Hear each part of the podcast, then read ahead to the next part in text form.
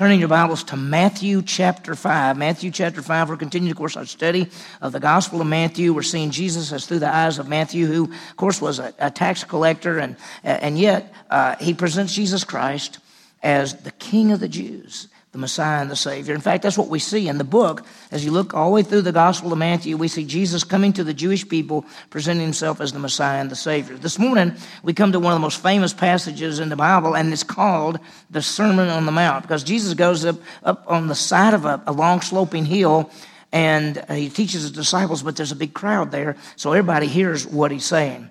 In this portion of the word, Jesus teaches his disciples the principles involved in righteous living. That's one way to say it. The section sometimes is misunderstood. There's some people who say, well, no, no, no, none of this in here is for us. That's only for the kingdom. When, when Jesus comes as the king and sets up his kingdom on the earth, that's what this is. Other people say, no, no, no, it's only for a, a, just a real short time period. And some people say, well, no, it's only for the church age, which is what we're in now, even though they weren't in the church age when he taught this. So how does it all fit together? Well, in the weeks to come, we're going to be going through it verse by verse, of course, and passage by passage. And what we see is we see that Jesus Christ is, is presenting, as is Jesus Christ, the King of Israel, presenting his platform for those who belong to the kingdom. In other words, he's basically saying, This is how you live if you belong to me, if you belong to the king, if you're in the kingdom, if you have eternal life, if you're a righteous person, meaning if you've trusted in Jesus Christ as Savior. And so he's going to talk about all of those things, and we'll see it as we go through it. It's, I, have been telling people this is a hard passage. And when I say hard, the whole thing is hard. There's some places, the Beatitudes, just to begin with, the very starting part, the Beatitudes, we'll just touch on the first one this morning. They're pretty hard when you look at them. What do they mean? How do they fit? And then we're going to see a lot of information there. So we'll look at it as we go through. Well, most of you know we just had elections. The candidates were telling us what they're going to do, and then the people got elected. Now we're going to see if they're going to do what they told us they were going to do. But when we studied the Gospel of Matthew, and if you have your little card, you may not have it with you, but on uh, this little card that we have out front, if you hadn't picked it up yet, it just basically gives you the overview of the Gospel of Matthew. Uh, on one side, it gives you all the information, and on the flip side, it gives you actually the outline. And if you had this in your hand, you look at it. We're at the part called the platform of the king. Now, normally when somebody says the platform, we think about, okay, this is what the king's going to do. But the platform of the king doesn't deal with what he's going to do. It basically deals with how people are supposed to live. Jesus' platform is a platform dealing with lifestyle. This platform proclaims the lifestyle of those in the kingdom. So, how do we live? Those who have trusted Jesus Christ as Savior, how do we live in a fallen world? And we're going to see this. This is what we're calling the platform. Jesus proclaimed this message, and it's much different than the religious leaders' message. I want you to think about this. The religious leaders, when they give a message, they talked about the external. Don't do this, don't do this, don't do this, don't do this on the Sabbath. You have to do this. You got that. There were 613 laws under the Mosaic law, and that's not even counting all the ones that they made up, that they added to it. So religious leaders' message was external. It was what you do, so to speak, letter of the law. But Jesus' message is internal. It's attitudes, it's actions, it's how we think and how we live. And, and what's amazing, we'll see it as we go through, Jesus will say, You have heard it said, but I say to you. Because the religious leaders taught certain things, but Jesus said, That's really not right. And we're gonna, it's amazing how off they were. In fact, we talked about it in our grow group just this morning because we were talking about going to look at the passage. Uh, religion is man trying to do something to get to God. And religion's always off. It's always off badly. Religion is always works, and religion is always a set of rules. And we're going to see that even the Sermon on the Mount is not a set of rules. And we're going to see what this lifestyle is. And so as we look at Matthew 5, 6, and 7, we call it the Sermon on the Mount. There's a lot there. Let me just do this for you. This is the outline that I have in your bulletin. And it's basically the very first part of the, of the Sermon on the Mount. And it's called, I just put it the subjects of the kingdom. Uh, we're going to look at the character. That's the Beatitudes. We're just going to get started in that this morning. And then we're going to see the influence, the influence of those who are living righteously in the fallen world. And we're going to see that. We're going to get uh, background. We're going to put it all together. Now, as I said earlier, this portion of Scripture is often misunderstood. How do we, as members of the body of Christ, how do we, as the members of the church, how does this message fit in for us? Because when Jesus gave this message, there wasn't a church. In fact, Jesus was going to have about three years of ministry after this. He's going to die on the cross, pay for sin, rise again three days later, walk on the earth for 40 days, ascend into heaven, and then 10 days after that, in other words, 50 days after his resurrection, the church began. So this message is not to the church. Church hadn't started yet. And so some people could say, well, is it just to the Jews? Well, we'll look at it and see who, who is it to? How is it to? Best we can tell, it's to believers of all time and all ways. And so we're going to find this. The first nine, or those first few verses, 3, 4, 5, 6, 7, 8, 9, 10, 11, they're called Beatitudes. Uh, and it's, it's, it's a, there's a lot there. There's a lot that we can look at. So let me give you some background and review.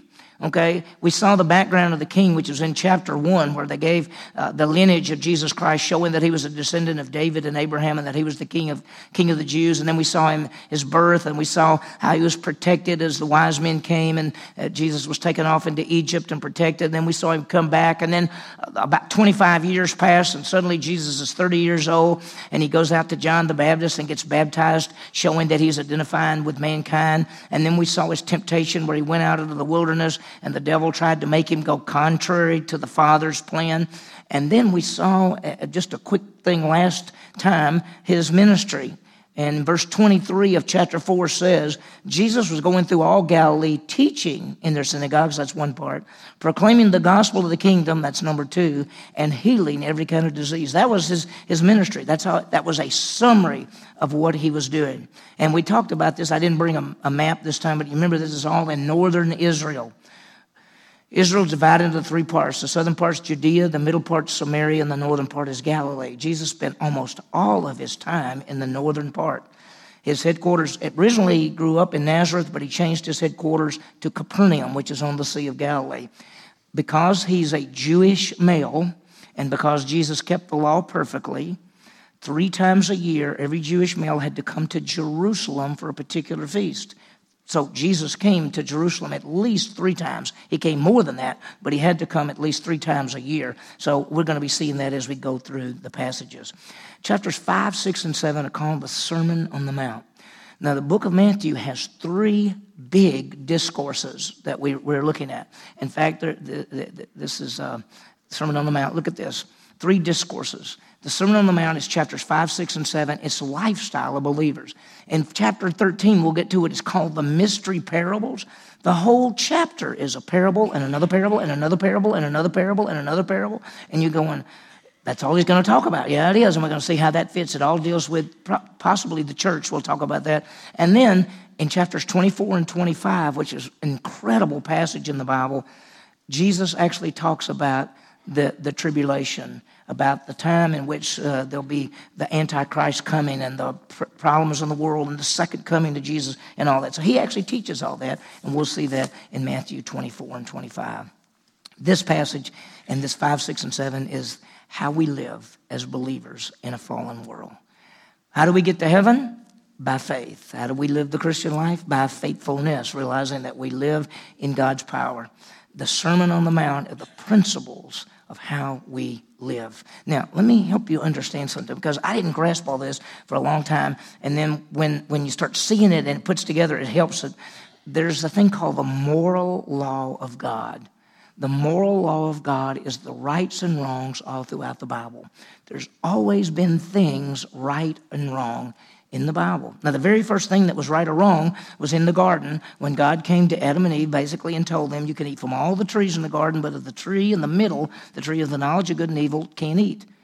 Out of all the rights and wrongs, there were all a bunch of rights and only one wrong. After the fall, they begin to realize that there were rights and wrongs. You don't murder, you don't steal, you don't commit adultery, you don't, as mankind lived. And so there are rights and wrongs all throughout the scriptures called the moral law of God. Now, as we look at this passage, because he's going to talk about moral lifestyle, how we live, I want to raise a couple of questions. First of all, to whom was this message addressed? Who was this written to? Or who is it was addressed when Jesus taught it? And then what is meant by law or the law? Because you've heard me say many, many times, we're not under the Mosaic law. We have never been under the Mosaic law. So what about moral law? How does that fit? How does this go? So we're going to see it. And, and so let me let's start with first to whom it is addressed. Who, who's, who's, to whom is it addressed? Who's he writing to? Look at chapter 5. Look at verse 1. When Jesus saw the crowds, he went up on the mountain, and after he sat down, his disciples came to him. He opened his mouth and began to teach them. Who is he teaching in this passage? Who is it? The disciples. Now, there's a crowd all around. Listen, when Jesus taught, he a lot of times taught his men, but there were other people, they would come up and listen. They wanted to hear what he had to say. He was famous. As he walked around, he was a famous, he was famous teacher. We're going to find already that by this time, according to the Gospel of Luke, he's already picked the, the 12 disciples. Matthew doesn't tell us this. All we saw back in chapter uh, 4, chapters 3 and 4, was basically he chose four people. But by now, according to the Gospel of Luke, he's already got all of his disciples and he's teaching them. Now, I guarantee you that he's teaching, but all these people are listening. Okay, he's teaching his disciples and how it fits and, and, and all of this. The context is near the Sea of Galilee, most likely. Uh, there is a church. Uh, in, in Israel, in northern Israel, which is built there. In fact, in Israel, there are all kind of churches, all kind of places. There's a church called the Multiplication of the Bread. And they think that was the place where Jesus fed the 5,000. There's also another church where they think he gave the Sermon on the Mount. It's near Capernaum. It's in that area. So uh, th- nobody knows exactly where this was, but most believe that it was near Capernaum. And so he's teaching them how believers live. And, and so they're all gathered around the crowds listening. The second thing is, what, what, what do we mean by law? He's not going to talk about law so much in here, except he gets a little further down and says, I didn't come to destroy the law, I came to fulfill the law. And we'll talk about that. Well, what do we mean by law? Well, anytime you hear the word law, you immediately think, or most people think, of the Mosaic Law. And the Mosaic Law had 613 commandments, and God gave it to the Jewish people when they came out of Egypt. There were three parts to the law. There was a moral code, which was the Ten Commandments. Then there were the ordinances and sacrifices, which had to do with priesthood and feast days and all those things. And then there was what they call the judgments, which was a social code the food they could eat, the clothes they could wear, all those kind of things. That was called the Mosaic Law. Now, we're not talking about Mosaic Law. We're talking about moral law, which is the rights and wrongs at all times. And we're going to see that righteous living, the moral law, has always existed. I want you to understand from Adam and Eve to Moses, there was no Mosaic law, but there was a moral code that there's only one God and you don't murder and you don't steal and there are rights and wrongs. Then under the Mosaic law, the Mosaic law was from Moses until Christ, till the death of Christ. And there was that part I just showed you. And then after the Mosaic law, after Jesus died on the cross, we're not under the Mosaic law but we are under law. And let me tell you what I mean. We call it the moral law. And sometimes in the New Testament, it is called the law of Christ or the law of love. And so if you've ever studied the Bible and you'll see something that'll say the law of Christ, you go, what does that mean? The law of Christ is the moral rights and wrongs all throughout the Bible. So when people say we're not under the Mosaic law, we're not, we never have been, but there is a code, a moral code of rights and wrongs that has always existed. Now, I want to show you something. They tried to trick Jesus. This is another part of the, of the book. But they came to him one time and they said, We're going to fool him. And they came to him and they said, Tell us, out of all these 613 commandments, which is the most important commandment? They asked Jesus that. And they thought they had him. Because if he said, well, do this, they'd say, well, what about this one? They thought they had him. So what did he say to them? He said this. They said, Teacher, which is the great commandment in, in the law? And he said, You shall love the Lord your God with all your heart and with all your soul and all your mind. This is the great and foremost commandment. And the second is like it. In other words, there's another one that matches it. You shall love your neighbor as yourself. On these two commandments depends the law and the prophets. Bottom line, love God and love others. The moral law goes back to the fact that's why it's called the law of Christ or the law of love. It is you love others. Now, Jesus even made it more specific in the Gospel of John. He said, Love others as I have loved you. That's called the moral code, the moral law. So, you want to live morally? You want to know how to live as a believer wherever you are, whatever time, is to love God and love others. to love others as God has loved you. And that's how we touch lives for Jesus Christ. It's not a code system like here's all these rules. There are going to be certain things that we know are right and wrong, but if we love God and love others, that's the moral code that we're going to see. The Sermon on the Mount deals with a moral code, loving God and loving others. Now remember, righteous living uh, and, the, mor- uh, and the, the, the moral code does not save anyone. We're not saved by keeping rules and laws and those things. We're saved by putting our faith in Jesus Christ as Savior. So you can't be saved. That's why in Galatians 2.16, he says, knowing that a man's not justified by the works of the the law, the law, the law system, the moral code, but by faith in Jesus Christ. Let me give you just, and it may be a little too small because I haven't looked at it, but this may be a little too small uh, outline of the Sermon on the Mount, so you can't read it. But I want to show you something. To just, he, we're, we're right here, the subjects, and he's going to talk about our character and influence, and then he's going to start talking about the moral law, and he's going to say that Jesus fulfills all the law whether it's Mosaic law or moral law, he always fulfills it. Then he says the, the improper view of the law by the Pharisees and how they viewed murder and adultery and divorce and oaths and reconciliation and love and all that. And then Jesus says, You have heard this, but I'll tell you this. Then he talked about how they practiced law, how they gave, how they prayed, how they fasted, all this. He's going to show you how to do that. You know, let me just show you an example. Under giving. How did the Pharisees give? You know how they gave? They went into the temple and there were these big jars in which you put money in.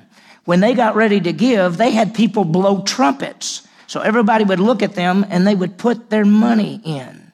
That's how they gave. So everybody could see they giving. Jesus said, when you give, don't let your right hand know what your left hand is doing. You don't announce to people what you give. Jesus taught same thing on prayer, same thing on fasting. He get, so, and then finally, the very last part is the proper view of the law, and he, he talks about prayer and righteousness and all those kind of things. So we're going to see that. That's that's the Sermon on the Mount. And if you want to, I'll kind of maybe I'll get a handout or something that that will be the the whole thing at one time. But I just wanted you to to see that part. We're at the very very beginning.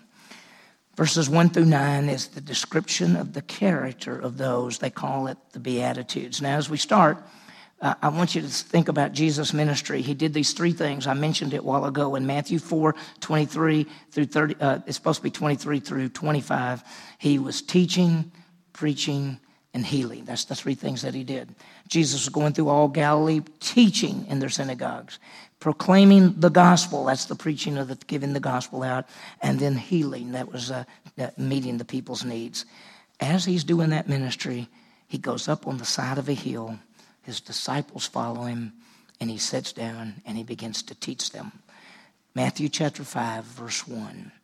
When Jesus saw the crowds, he went up on the mountain, and after he sat down, his disciples came to him. Now he's going about teaching and proclaiming, and the crowds begin to follow him, and he sees the multitude. So he goes up this long hill. Don't picture a mountain like, you know, in Colorado mountain type. Picture a long sloping hill, and, and they went up, and, and, uh, and notice he sat down, and the disciples came to him. I was teasing. Uh, uh, earlier, and we talked, you know, because a lot of times when Jesus would teach, he would sit down and everybody else would stand.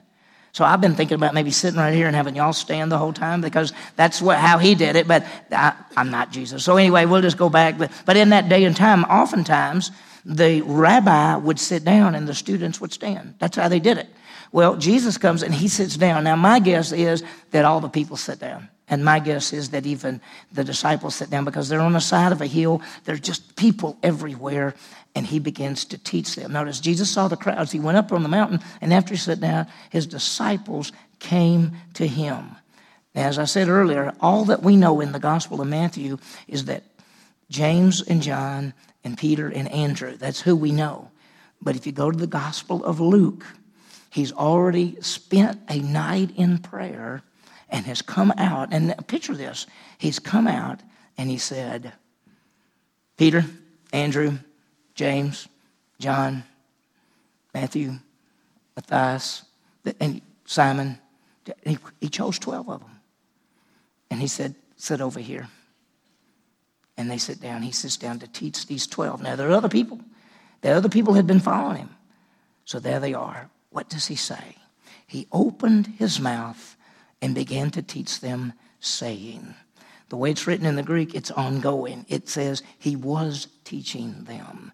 And so, as you notice, if you have a Bible like mine, it has the writings of Jesus, the words of Jesus in red. If you start turning the pages, you've got all of chapter 5, all of chapter 6, and all of chapter 7. That's all in red. Jesus is teaching. And so, for the next while, we're going to see what was Jesus saying? What did he teach them? Notice what he says Blessed are the poor in spirit, for theirs is the kingdom of heaven. Now, he's got seven or eight things right here which are called the Beatitudes because they start with the word blessed. And it has that idea of, of, of, of blessing or happiness or joy. That's what it actually means. Notice verse 4 Blessed are those who mourn. Blessed are those, verse 5 Blessed are those who are gentle. Verse 6 Blessed are those who hunger and thirst for righteousness. Verse 7 Blessed are the merciful. Verse 8 Blessed are the pure. Verse 9 Blessed are the peacemakers. And he goes on. And so as we're seeing this, uh, every uh, one of these Beatitudes has three parts to it there's a blessing, a description, and a promise. Here's the blessing, verse 3 Blessed, that's the blessing, are the poor in spirit, that's the description. And here's the promise theirs is the kingdom of heaven. And if you go down every one of the Beatitudes, there's the blessing, there is the description, and there is the promise.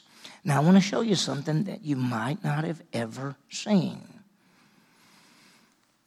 Verse 3 is present tense. Blessed are the poor in spirit, for theirs is the kingdom of heaven. Verses 4 through 9 are future tense.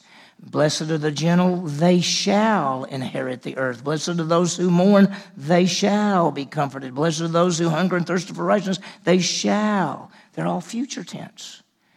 And then verse 10 is past tense. Look at verse 10. Blessed are those who have been persecuted for the sake of righteousness. So I just want you to see that this idea here is when we see these, there's some things for right now and there's some things for the future.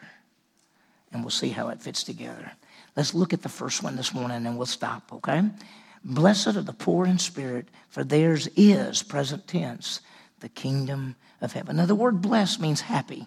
It means divine favor. It says there's great favor for those who are poor in spirit. Why? For theirs is, present tense, the kingdom of heaven. What, what does it mean, poor in spirit? I mean, they're blessed because they're poor in spirit. What does poor in spirit mean? It means poverty, bankrupt in a spiritual aspect. And what we see is that blessed are those who realize that they are spiritually bankrupt and they need God and they need His help. The truth is, we are spiritually needy. All of us, before we trusted in Jesus Christ as Savior, we realized we were sinners and we fall short of God's glory and we had to depend only on Jesus Christ. That in ourselves we cannot make it. We're sinners and we need a Savior. See, the opposite of this is pride. And so when he says, Blessed are those who poor in spirit, he's saying, Happy are those who realize they can't make it on their own. Happy are those who realize they can't be good enough to get to God. Happy are those who realize that you're bankrupt and you need a Savior. I want to tell you a story, and we're going to see it. we'll see it. Uh, we'll probably touch on it. But in Luke chapter 18, two men go to the temple to worship. One of them is a tax collector. And this is how he comes to the temple. And one of them is a Pharisee, and this is how he comes to the temple. And the Pharisee says, Thank you, Lord, I'm here. And I thank you, Lord, I'm not like that man over there. And this is how that man over there was. He said, Because I don't steal and I don't rob and I take care of all my stuff almost what he was saying is, Aren't you glad I'm here? And the man over here said, Oh Lord, I'm bankrupt. I come to you with nothing. Have mercy on my soul. And Jesus, who tells the story, says, Which one of these two men went down justified? Not the religious guy, not the guy who came in pride, not the guy who said, Here's what I have done, but the guy who came and said, I need a Savior. I'm not good enough on my own. Every one of us in this room, if you have eternal life, It's not because you said to God, Aren't you glad I'm here and I've really worked hard and I've tried to keep all the laws and I've tried to keep all the rules and I think I've done a pretty good job? Is that how you got to God? No, that's not how you got to God. You came to God and you said, I'm a sinner. I've fallen short of the glory of God. I understand Jesus died for me. There's nothing in myself that I could ever do to gain salvation. I, tr- I, I, I trust in Jesus Christ and in Him alone.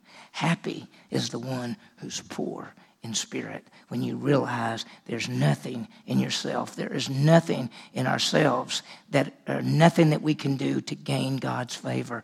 We are bankrupt. And Jesus said, the person who realizes they're poor in spirit and needs a Savior, they're the ones that, that are in the kingdom. In its present tense, the moment you realize you need the Savior Jesus and you trust in Him, you're in the kingdom. And the, we, we always talk about heaven. Jewish people talked about kingdom. One of these days, Jesus is going to come as the King of Kings, and he's going to sit up and rule on this earth for a thousand years. And you'll be, by faith in Christ, you'll be in that kingdom. So blessed are those who are poor in spirit. Recognize we don't have anything on our own that we can present to God and say, What do you think? Is that good enough? We're not good enough. We never have been good enough. When a person realizes they cannot save themselves, they come to the Savior that is being spiritually bankrupt, poor in spirit, and when they come to Christ, they have eternal life and are in the kingdom. This is putting our faith in Christ, realizing that we need a Savior. I hope and pray that every one of us in this room, that you recognize the fact that you are a sinner I'm a sinner. We've all fallen short of God's glory. We cannot measure up. There's nothing in ourselves that we can present to God and say, I've done all these things. We come to God and we say, We can never do it. We're never good enough. One sin separates us. We've fallen short of your glory. We need a Savior. We're bankrupt in spirit. We're poor in spirit. We come to Jesus. He's our Savior. We trust in Him. That's how you have eternal life, and that's how you're in the kingdom. What do we see? Jesus brings together the disciples to teach them lifestyle, righteous living. He deals with the moral law and the very first thing of the Beatitudes. And this is happy. This is how a person, this is, this is what's going to happen. We're going to see some great things because we're going to see what happens when we mourn? What happens when we're gentle? What happens when we hunger and thirst after righteousness? What happens when we're pure at heart? What happens when we're a peacemaker? What happens when we're persecuted as we stand for Christ? We'll see those to come. So, applications. Let's understand the aspects of law. Remember, there's the Mosaic law, but there's a moral code and a moral law that has been throughout the whole Bible, which is the rights and wrongs. Have an understanding. Let's have an understanding of how the Sermon on the Mount fits together. It's the platform of the King, how believers are to live as those who belong to the King. And it's for us now. And, and as we read it, there's some things we'll go, wow, how does that fit? And, and some of it is going to be hard to put it together. You know, Jesus, when Jesus taught, there are times that he taught and people went, What did that mean? I don't know. What did that mean? And we're going to look at some things and we're going to go, What did that mean? But he taught it. And we're going to look at it and we see that this is the platform how we live. And the third thing is let's proclaim clearly God's way of entering the kingdom. We realize that we're bankrupt and we need a Savior that's called poor in spirit, and we trust in Jesus Christ as Savior. I hope and pray everyone in this room that you know Christ as Savior. If you don't, right where you're sitting right now, you can put your faith in Christ as your Savior. You can understand that you're bankrupt, that you can't do it. You're not good enough to get to God. You can't be good. In fact, you've, you've sinned and come short of the glory of God. Jesus has already died for you and paid for sins and rose again, and He's offering you a gift, the gift of eternal life. And you poor in spirit say, Lord, I take the gift of eternal life because there's nothing I can do on my own. I receive the gift. I hope and pray that for anyone, if, if you ever have a question, come see me. I'll be glad to go over it and make it more clear if possible.